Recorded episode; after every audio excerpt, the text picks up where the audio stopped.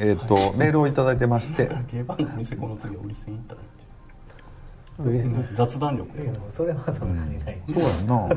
確かに。ちょっとエッチもね上手くなって、ね確かに。また発表してほしいですよね。わ技が増えるかもしれない。こんなことをこの間やらされたんですよ。みたいな感じでね。むっちゃ良かったっす。みたいな、ね。うん。ぜひ。えーやっとこ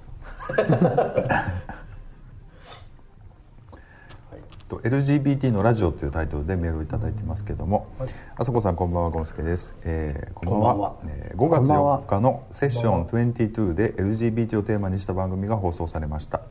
ポッドキャストで配信されているのでチェックしてみてくださいということでね。あのーえっ、とレインボーパレードっていうの？東京レインボーパレードっていうのかな、がこの間ありましたよね、それと関連してその前の週その週かな？その週にあのまたラジオで LGBT を取り上げてたんですけどもえっとねなんかでもアシスタントの人の弟さんがうん。LGBT 関係の人なんですよ。ね、っていうかまあゲイだって言ってましたね、あそうなんなんですって。まあまあ、でその時の番組はその学校の中での LGBT の問題についてあの取り上げてて、だしでしたよね。確かね、うん結構学校のまあ中での過ごし、この制服を強制的にセーラー服を着され着させられるのが辛かったとか、まあ、そういう当事者の人を呼んでいろいろね話をニタニタニタニタしてますけども売り線のサイトを見ながら。楽しいね。妄想が膨らみますか？This is a groove thing. 聞きましたであとこの5月4日の5月8日だったかな？5日じゃなかった？わかんない。あの4日のポッドキャストになったから多分4日だったんじゃないですか。とあとその、えっと、メインパーソナリティの、えっと、荻上チキやったっけ？萩上荻上チキか。荻荻上チキさんがなんかおなんかトークでその前田健さんやったっけ、あお亡くなり亡になっくなった話に絡めてその、えー LGBT の話題をちょっと喋ってた回もちょっと入れた送ったんですけどまあまあだからなんだろうな。学校での LGBT 問題って結構いろいろあるんだなと思って改めて結構忘れてるから僕なんかは学生時代とかね、この間もなんかねネットニュースになってるものを読んでたんですけど結構学校のね先生が LGBT に対する理解がなかったりすると、うん。こう先生がこう主導してそういう差別的なことをこうあの、ジョークみたいな感じで言ってることで、意外とその学生さんが傷ついてる現場が結構あるみたいなことがあって、結局先生のその LGBT って最近ちょっと教育の中に入ってきてるとはいえ、ん。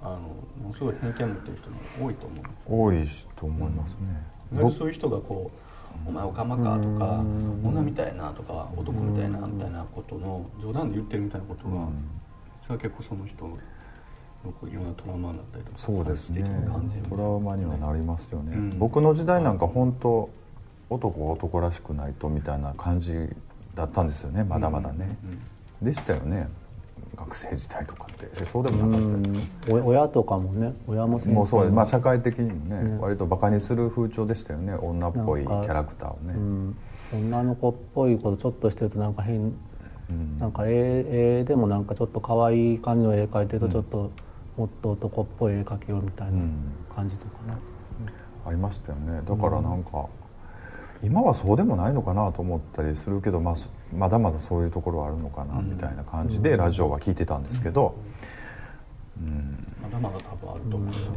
俺あんまりそういうの知らなかったんだけどやっぱり性的なので男自分は違う性別なんだと思ってる人はなんか制服もとかねトイレとかもやっぱり制服着てるだけちょっとこの制服着るのがしんどいとかね、うん。嫌だったんだねなトイレもね。してましたね。トイレも違うトイレ本当は使いたいねんけどみたいなの、ねあんねんなっていうのは。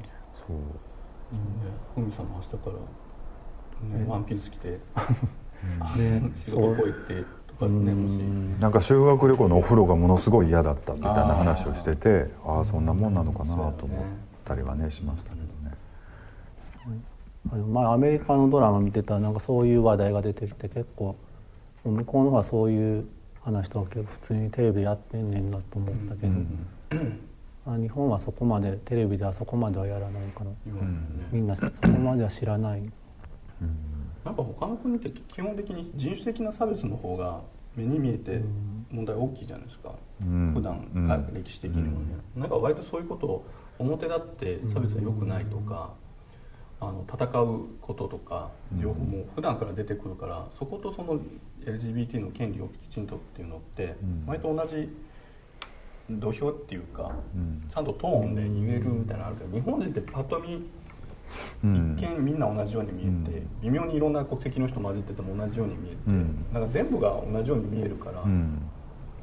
何か差があるっていうことを表に出しづらいよね、うん。本当差別的なことへの敏感な人が別にそういう性的なのでもなくても結構多いんですかね、だって日本なんてたどっていったらやっぱ北の方のうん。そういう北方の方とうん大陸と南方とってうん。3つ4つのすごい大きい流れを組んでる人種やのに、うん。なんかその戦後とかその前後で大陸から来た人がどうのとか、うん。南から来た人がどうとか北の人がどうとかっていう割と浅い歴史のことでうん。いまだにそういう差別って多いじゃないですか。うん。そうね。うん、あどうでもええのになと思って。その中から言ったら日本なんてもう本当にごったにの本来はルーツ持ってる国やのになとかはねうん。思うんだけど、ん。なんかその辺が。そうやんな、今だから学校どうなのかなみたいなねでまあラジオではその先生がもうちょっと気をつけてあげないとっていうか大人がやっぱ変わっていかないと、なかなか根深いよねみたいな感じでまとまってたような気もするんですけど、だけどでもね学校の先生だけでもあれですねやっぱ家の教育ってすごい重要なのにな、そうやんな。家の問題もあるよね、でもね。学生の頃は本当にそういう人がいるのも他にいるのも知らへんかったからなのかな、まあ、そういうの話す相手とか一応形としては親がのんけけっていうのがあるやん建前はね、男と女から生まれるわけでそこが根深いよねゲイの場合ゲイというか同性愛者の場合はね、なんかそういうの話せる人がね、うん。絶対どっか一人はいたら、ね、助かる人は多いかもしれないですよね、そうやんな。なんかちょっとロールモデル的にこうやってる人がな、おったらええのにね。まあ、地域に一人、まあ、学校に一人難しくてもなんか地域にうん。そういう人一人か何人かいるとかね、うん。そうな。なんか地方、ね、ラジオでも地方やともうそういう人がいないからもう、そういうゲイとしての未来はもう2丁目に行くか、うん。ね、芸能界に入るかぐらいしか考えられないみたいなそそういうふうに思っていたっていうね、その出てた人が言ってたから、確かに地方にいるともうそんな人一人もいないんじゃないかと思うから、うん誰にも喋れないし八方塞がりやしみたいな、感じにはなるのかそうやねそうなるかもね、というねどうですかねこの LGBT 問題になるともうほとんど発言がずっと売り線のサイトをニヤニヤニヤニヤしながら見てましたけどどうですかどの店で働いてるの？か な働く。人も探してまあ、今3ついいとこ見つけました。はい。アイドル系？そうです。基本アイドル系の。そうなんですね。何本ぐらいするんですか？まともに遊ぼうと思ったら結構しますよね。うん。何時間？お泊まりとかもあるしね。23万じゃないの？うん2万。2万ぐらい2万ぐらいかな2万払おうたら、ね、行っても2時間ぐらいはやっぱりうん。か2万かる払うんやったらちょっと可愛いなと思ってる子とご飯だけでも食べに行った方がいいかな。うん。うん。2万で。うん。払うならね。うん。うん払ってなんかね全然知らない人とやる。うん。んキャンキャンディーさんいくらでもそうね誘ったらそういう意味じゃないですよ。別にあの2万ぐらいご飯おごったらやったら大体大体ついてくるでしょ。みんな。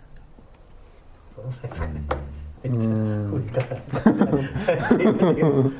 ますねあの LGBT についてちょっと話していただいてもいいですかね。あなたがどんだけモテるかっていう話はまあまあ分かりましたんで、えー。大変やと思いますね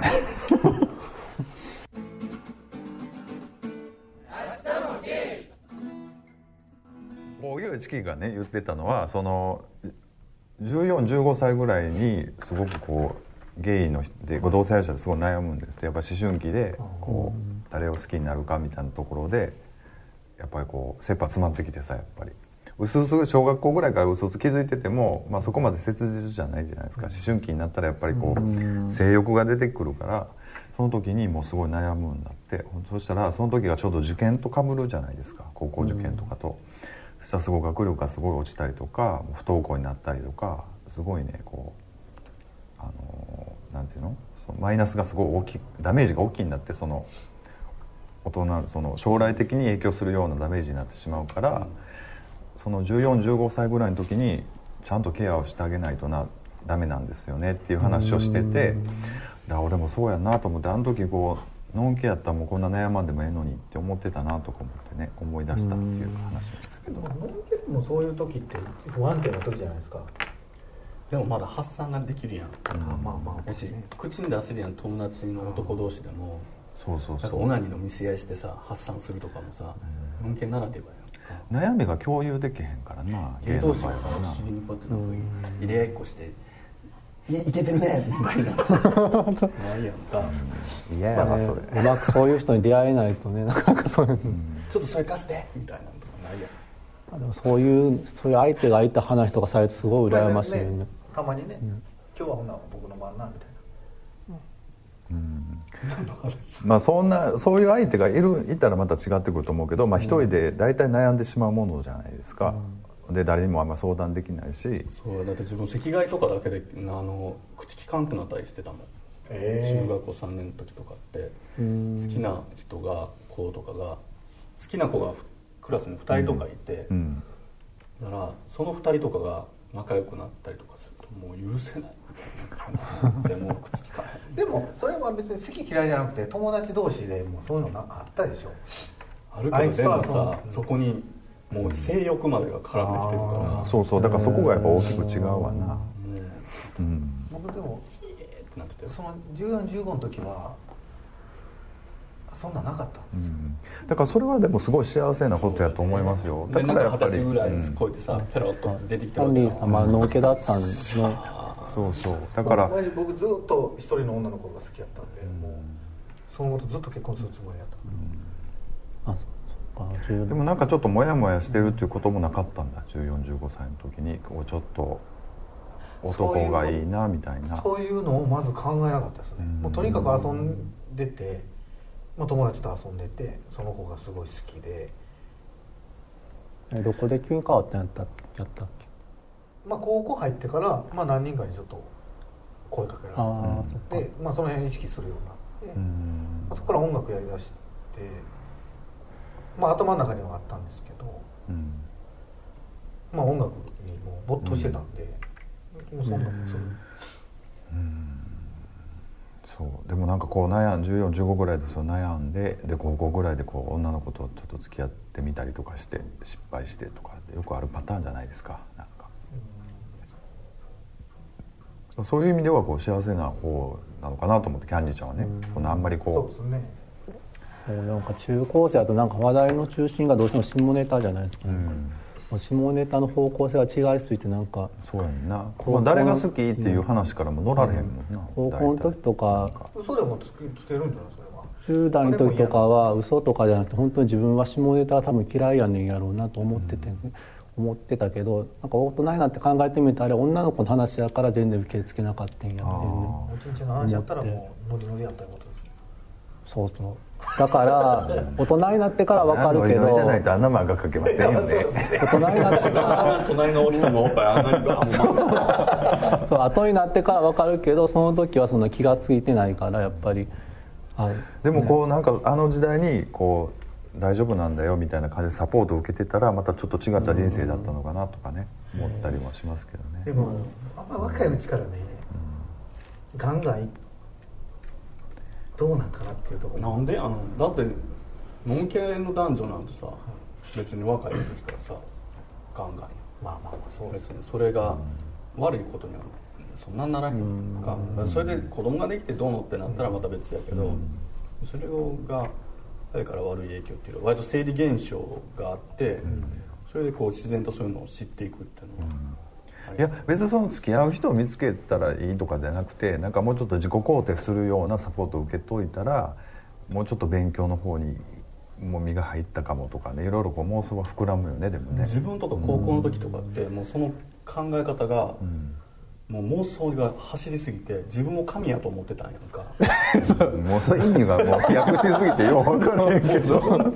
量量がしてるってもう天才すぎてなんていうの多分なんていうのそういうやっぱその美大とか目指してたからそのそういう芸術的な才能は自分は例えば何十人に1人の才能やとかゲイとかやったら例えば世の中的には100人のうちに何パーセントやって言ったら自分は100分の何パーセントの選ばれたものやみたいにその掛け算していってたら、え俺って100万人に1人しかおらへん人間やんとかっていう計算になってきて。やっべえ俺こんなに誰にも言われへんけどやっぱ俺神やみたいなになってて。もうなんかもうそういう妄想でしか自分の気持ちがフラストレーションを解消できなくて。いまだにその感覚ってちょっと残ってるもんね。なんか自分は選ばれし者だみたいな。あそうそういう感じだから別にそんな感じじゃない。いやちょっと。言わしといていいの？知らんかなだって。ちょっと言わしといていいの今の。正直にやけど。あんなおあんなおっぱい入れてながら。だからにそんな。あのあのいわゆるなんていうの勘違い系ってやつみたいなそんなことは言ってないよなんか、ね、そでも今話聞いて思ったけど、やっぱりちょっとそうやってこう悶々としてこう妄想膨らんだりっていうのがあって、今のビッチさんがあるわけやし、今の俺がまああるわけやから、まあ悪いっていうわけでもないのかもなとは思ったりもするけど、代わりだからね二十歳でデビューしてからのなんていうのかな。バッコーンっていうその2030何年あ30何歳まで十何年間、もう抑制してたもののその欲求を全て満たすためにもうひたすら時間を費やしてたもんね。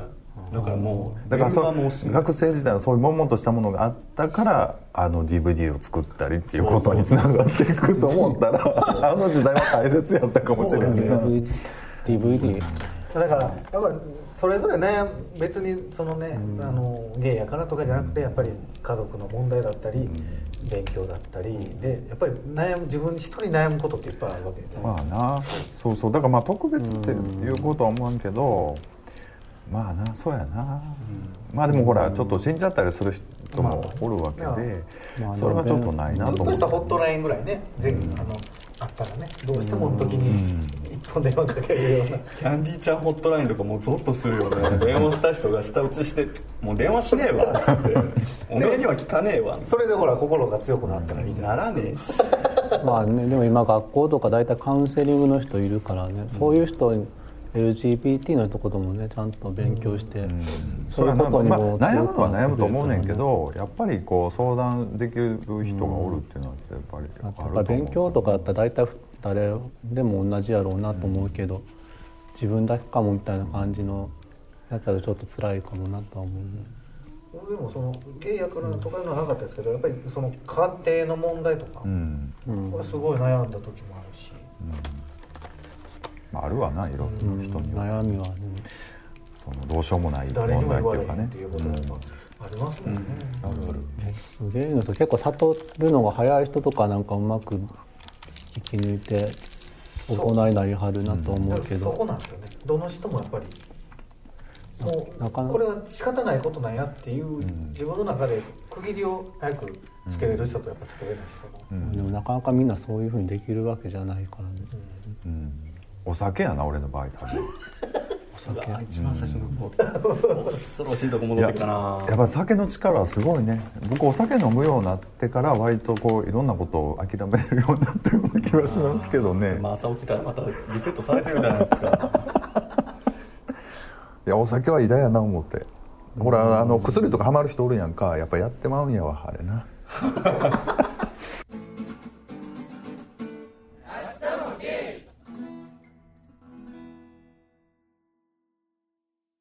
こんなお酒飲んだら変われるんだだから、ね中学の時のやっぱそういう悶々としたのやっぱ発散するのはやっぱいろいろねあるじゃないですか。万引きだったり、ね、バイクで住んで走ったりとか、えっとはアグレッシブ。尼崎っていう感じになったけどどこと。多分万引きとか できできない子も結構多いから。いや万引きとかダメですよ。なんでなんか悩んだら万引きしろみたいなこと出てません。今日なんなん全部満腹して持ってきたのえもしかしてえこれもこれも？なんか結構大ぶりやけ3ど本。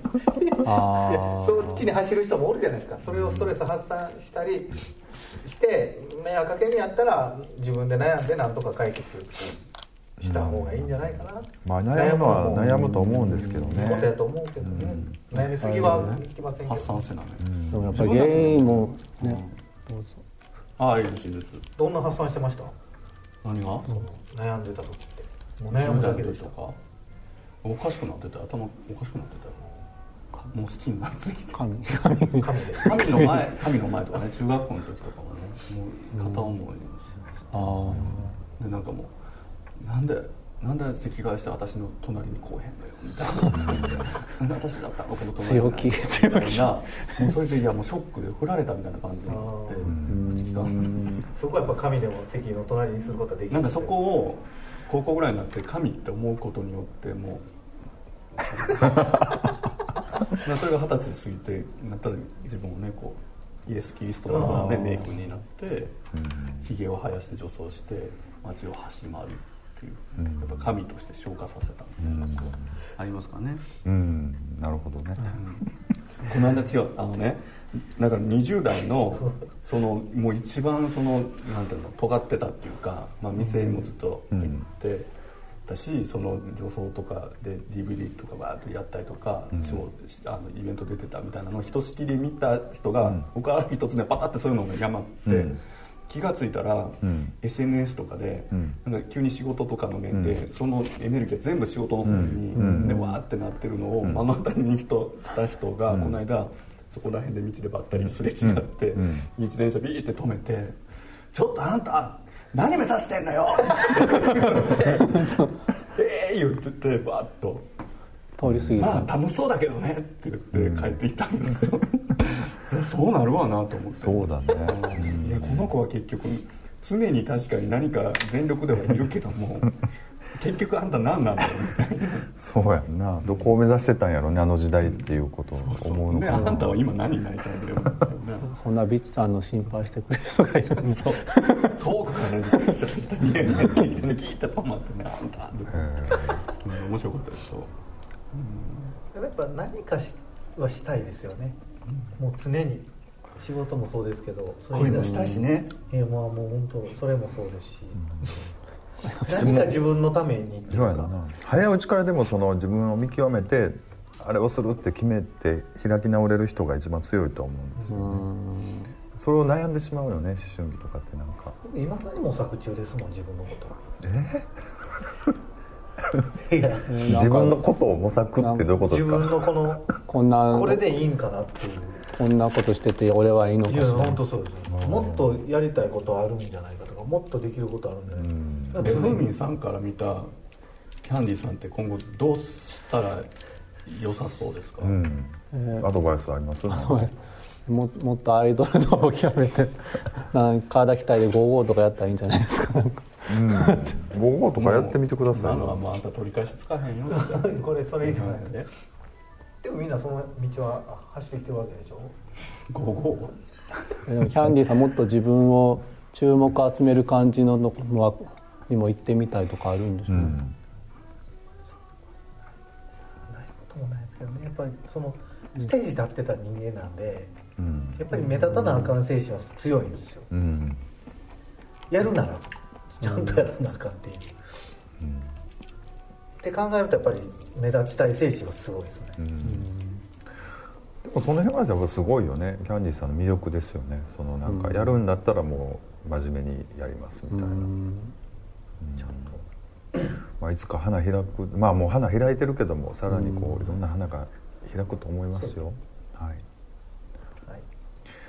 ということでメールは以上なんですけども LGBT の問題ですけどもねまた取り上げていきたいななんて思いますけども。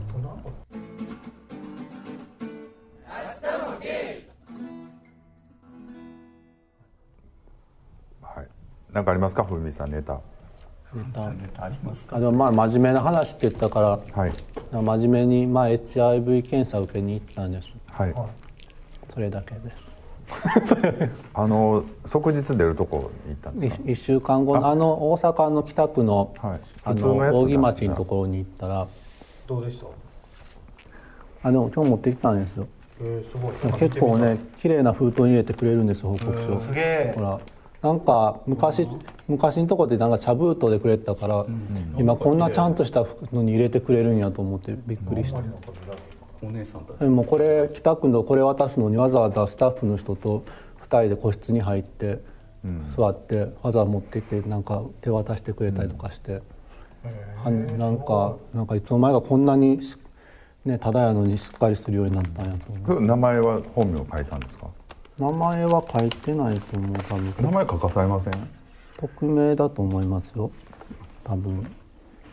ね男性。ああほんまやえ39歳です。39歳であれ39歳でしたっうん。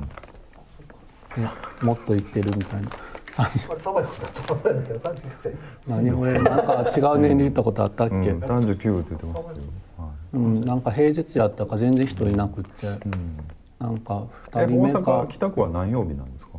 毎日やってますよ毎日なん1だ週間い一週間検査は毎日。毎日で。時間があ即日は週末だけとかやってたんですか？な。即日もありますよね。即日はなんか1日だけかな多分。ああいうところは。何時までやってるんですか？なん難波のところは1週間に1回即日多分やってて。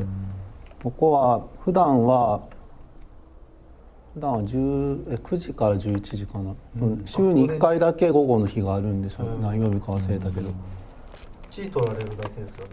血取られるだけで。それでなん？か梅毒とかもやるから、ちゃんとトイレできるようにしていかないと検査できない梅毒とか HIV だけやったら血だけでできるけど淋病と梅毒とかは尿検査やから、で事前に何やっけ1時間前までに済ましとかんダメなのかな。それ1時間経ってないとちょっとちゃんと出ないかもしれませんよって言ってたから、だから俺寝起きで行ったからトイレ起きてすぐトイレ行って行ったから、50分ぐらいしか経ってなくて、50分ぐらいしか経ってないですけどってうん。言って多分大丈夫じゃないかなみたいな。ほんなら HIV と淋病とくら、えー、と梅毒か。ここはその3種類だけだ三種類なんですね。場所によってはね C 型肝炎とか、ね。僕行ったとこはえっ、と何だかな。HIV とクラミジアだったかななんかでしたけど、うんあの梅毒がななかったですね。あ多分。淋病かな。でも肝炎とかも結構う 流行る。ん肝炎とかね。結構種類多いところは多いですよね、はい調べまあでもてくれるの、タダで行けるんであれですよね、平日だったら人少ないんで、そうですね。うんパッとできるから結まあ。構良かったですね、まあいろいろね日頃の行いを反省するいい機会ですよね、まあいろいろ振り返るんですね、こうね1週間の間にいろいろね振り返ってね。でもいまいち HIV 何人感染しましたとかなんか書類でもらったんですけどそういうパンフレット、その何人が、ね、ゲイの何割なんかあんまりよく分からない、まあ、それは調べてる人も分かんないんやろうけど、だからいまいちこの何人がどのぐらいすごいのかよく分からないんですけど、まあでも多いらしいですけどね。増えていってるね。増えてるので。実際分かってない人多いでしょうしね、最近なんかやっぱみんななんか危機感とか恐怖感がなくなってきてて、ねなんか別になったらなったら病気あの薬で抑えれんねやろみたいな感覚になっちゃってるもんね、で北区病院がほら北区は1個しかないんでしょ確か対応してるところがね。ああで結構か。結構ああなたもあなたもってなるって言ってましたけどね。結構顔合わせちゃうんで、そこで。うん知ってる人がね。うん。うん。まあまあそんなもんかなって思いますけど、はい。じゃあ帰りたそうやけど大丈夫かはい。あでも11時過ぎちゃった。まあねあの気をつけてほしいおですけども。よかったら。ななんていうお店やったっけ？イエス。はい。ってい散々流れてたなんか掛け声的なものないですか？キャッチフレーズ的なこコミックバーですね。イエスちゃんあ僕の掛け声みたいな。うそうそうそう。キャンディーちゃん的なこでもこれ聞いた人が来て「キャンディーちゃん」って言われてうん。も困りますよね、おおいいやん。かまあママにママに言っといた俺別名キャンディーなんで。う、うん、キャンディーさんって言われた俺のことなんで、そ その日からお店の中の名前キャンディーだかもしれんけど。お店の名前あったんでしたっけ？何がお店入ってるもともとは木綿子やけど木綿子？うんもうもうなんで？木綿の子って書いてあ本当は優子って読むねんけどその名前浜優子っていう女優ね。いますよねよく揉めるとかじゃなかったね。木綿って言ってる浜 優子のような力強い女性になりなさいね。っていう意味で、だからあなたは木綿子よって言われて二十歳ぐらいの時。まだ岡山で「その方」って呼ばれてたこれで、ん。そんな子に「その時代やと思いません、ん。あんた木綿子よ」って。言って「はい」って言って。その時代の名前の付けなん方がすごい。で入ろう。となったんですか「こうやって」って言われてああやっぱみんなそうなんですまあスカウトなんな。自分から入りたいってあんまおらんって僕めっちゃ言われるんですよ。あんまおらんっていうかおらんな。よっぽど。今特におらんと思うけど、まああそうなんだ。大体スカウトなんだ。何ママにいつも言われるんですよ。何ママにスカウトされた。みたいうん。なでもう僕がちょっと入りたくて「えー?」ってめっちゃ言われる「おちゃん」みたいな「なんでここなの?」みたいな。めっちゃ言われるうん紹介で。こんなに大変やんな。大変ですけど面白いですけどね。いろいろやっぱ体力仕事やなと思うわでも。立ってなんかんしな。あでもあれ？終電で帰ってるの？そうですそう。でほんなんまあ短いからな。まあ4時間ぐらい。ええわな。まああっという間ですよ。だから人とか来てたら、昔なんかもう立って寝てたもんな朝も。あそうです。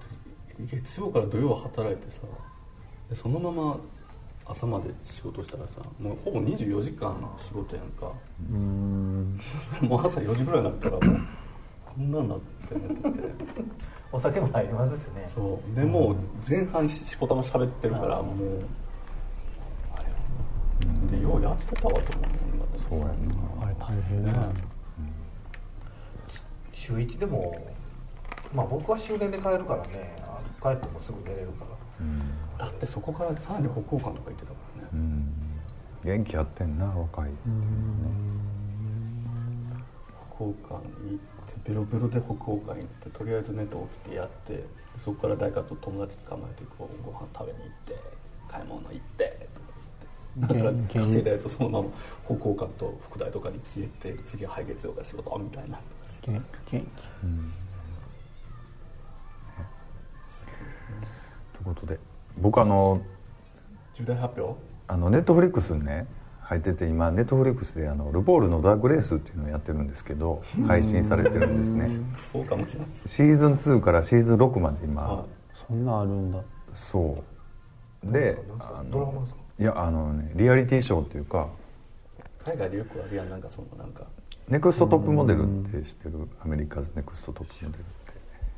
勝ち抜いていくみたいな。この前初めて見たなんかそういう定学生ので。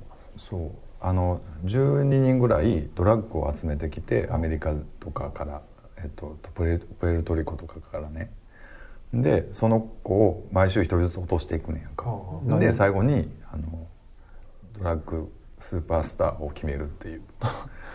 アメリカにはドラッグスーパースターがいるってこと？でシーズン6ほんで今アメリカでシーズン8をやってんねんけどだからそこずっとおんねん。毎年毎年。ルポールっていうそういうもう本当にカリスマみたいな。アメリカのドラッグってすごいねんね。そうや書いて。ほんで毎週なんかお題を出してとか。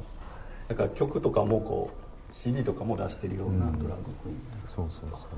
そそんな有名なそうそうそうそう。そううん。あそのし何仕切ってるのはその有名な人やねんけど出てくるのはまあ素人とあかな日本で言ったらナジャさんが 各地の日本各地のおかま集めてあんた今回は MC やで喋りやでとか言って喋りあかんかったらまだ帰りとか言われて帰る。みたいなそうそうそう。そんな感じ。まあそんな感じの。ね素顔も両方でんのでもそうそうそう。前と素顔むっちゃ汚いねそのメイク汚い。あの支度してるとことかも出すねんけどもう一回顔真っ白にしてからずっと描いていくとことかね。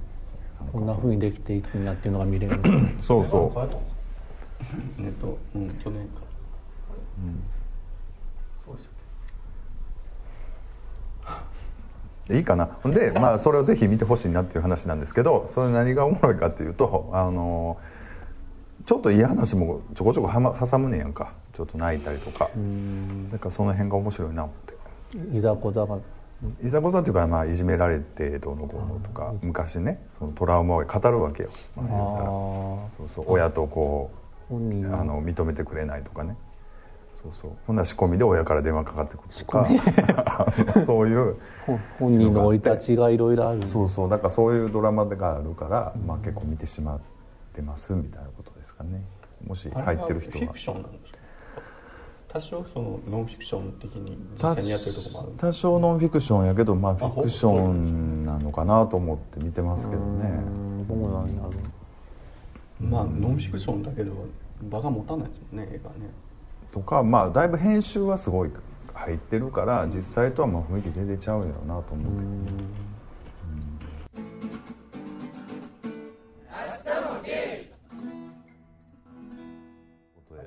はい、ありがとうございました。じゃあこれちょっとお便り募集のとこだけ手を取っていいですか？お便りくださいえっと明日もゲイではねお便りを募集してるんですよね。そうなんですかはい。えっとだんだんこうちょっとマンネリ化してきてなんかもう面白いな最近。もうキャンディーあんま面白くない。とかそういう意見でも全然ねいただきたいっていうことですけども。どうしよ。う風味さん風味さんあたりからさあそこさんに直メールでさ「こんにちは。あそこさん」って。昨日ね、はいたまたま僕見たんですよ、はい。何を？ポッドキャスト。はい。の教育じゃないわ。趣味のランキング8位でしたよ、あほんまに？えっと思って8位に趣味って何？セクシャリティじゃない。じゃ趣味でした。あでもパレードとかあったからそのせいかもしれんけど。え8位におると思ってポッドキャストの。趣味趣味なんか入れてないけどなランカテゴリーの。ランキングのあごめんなさい健康や。あ健康でしょ？健康なんや。健康のおななんとなく見てたら8位におって。え？あもう今はないです30ぐらいじゃないね今その後見たら60位ぐらいやったんです。え この間自分見たら30位やほらった73 73ですね。これでもけんカテゴリー健康の中にのセクシャリティっていうところまでいったらもうちょっと上やけど。そうやね。自分セクシャリティ見るといつもえ30位。こっからどないしてまだいい？やこのねアプリでは見られへんけど iTunes やったらなんかもうちょっとくれんねん。普通にこの間8位でした。あ一番上エロトークやねんでもこれもうちょっといっぱいあるんでしょ何百個はいなんかひ100に入ってる卑猥な感じのが一番上が多いねそうですね。健康で調べた。らそう。結構エロい系。エロい系ばっかり上健康。そうなんですよ。ちょっとアイコンをね変えようかななんて思ってちょっと男の裸にしてみたらもうちょっと上がるかもしれませんねあざとくね。全然そんな内容じゃないじゃないです。今や下乳出さなだから内容なんかもう関係ないんですよ、だから多分。ふーみんさん。そういう時はやっぱふーみんキさんャンディーさん、うん乳首がもだからそのもうぶっちゃけ合成しますんであのはい。写真だけねどうしましょううかね。確かにアイコンをちょっとエロっぽくするの大事うよねん。大体ちょっと顔とかにした方がね、まあ大体はねみんな聞いて損したなと思うんでしょそんな人をやってるんじゃないかとで公開に来たら、いやでもそこ大丈夫風味さんが言うから。そんな体じゃないし。と触ってなんか知り合いのちょっとおらんほら来た。すごいわ。知り合いのすごいいい体の人とかにね頼んで。もう一回触ってごらんもう今日すごい触り合ってますけど大丈夫ですか？顔興奮して聞いてます？ちょっと触られることに快感を覚えてきてるよね。ご商売ですよ。触り方がやらしい。うん。それがやらしいことばっかりしてはるからね。やらしい感じの触り方しはるちょっと本気になってきてます。今夜あたりいける初めて